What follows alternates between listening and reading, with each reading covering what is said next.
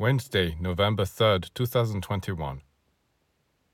Life is made up of exchanges between your inner and your outer worlds, but your inner world should always come first, for this is where you are continually immersed.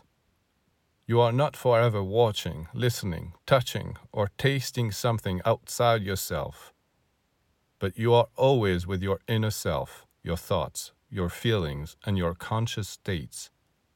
As long as you give precedence to the outer world, you are heading for disappointment. Perhaps for a moment you might think you have a hold on something, but some time later you realize that there is nothing there. You have lost everything. Human beings are always looking for happiness, for great romantic love, for fulfillment. But they must know that it is first within themselves, by organizing their inner world, that they will come to find them.